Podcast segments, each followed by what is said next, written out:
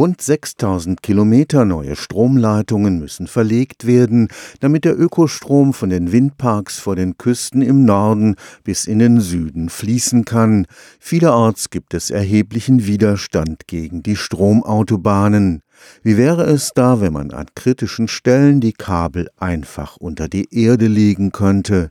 Die Supraleitungstechnologie macht das möglich, auf kleinstem Raum und garantiert ohne störende Magnetfelder. Eine am Karlsruher Institut für Technologie durchgeführte Machbarkeitsstudie hat gezeigt, dass das zumindest auf kurzen Strecken zu vertretbaren Kosten geht. 380.000 Volt fließen in den Übertragungsnetzen.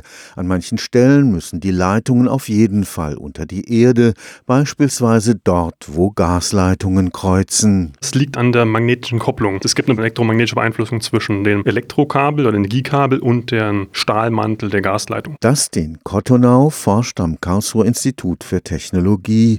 Seine Studie hat gezeigt, dass supraleitende Erdkabel im Hochspannungsbereich nicht viel mehr kosten als konventionelle Erdkabel. Der Unterschied zwischen den konventionellen Kosten und den supraleitenden Kosten, der ist im Faktor weniger als zwei. Das heißt, wir bewegen oft gleichen Kostenebene bei konventioneller Technologie wie bei Supraleitungstechnologie auf der höchsten Spannungsebene. Das ist ein wichtiger Punkt und man sieht, dass viel Potenzial für die Technologie da ist. Dabei wird der Supraleiter ständig auf minus 200 Grad gekühlt.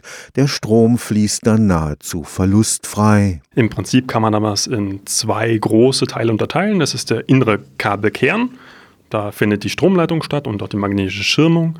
Und das Äußere ist die thermische Isolierung. Ganz im Inneren des Kernes ist im Prinzip ein salopp gesprochen ein Rohr. Und in diesem Rohr wird unter Druck gesetzter flüssiger Stickstoff durchgepumpt.